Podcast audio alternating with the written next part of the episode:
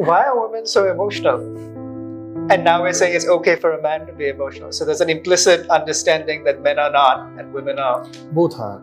Just that both express their emotionality in different ways. Inner urges, latent tendencies in women show up in one particular way. Maybe she'll weep. Inner urges, latent tendencies in man show up in a different way, right? Maybe he'll he'll fall silent. Maybe he'll go out and smoke. Maybe he'll drink a lot. But it's it's the same thing at work.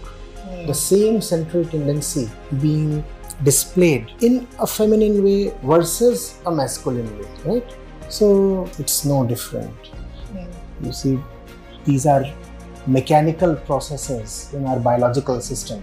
Why are men so horny? Mm. why are women so emotional? Hmm. Same hmm. thing. Just the same thing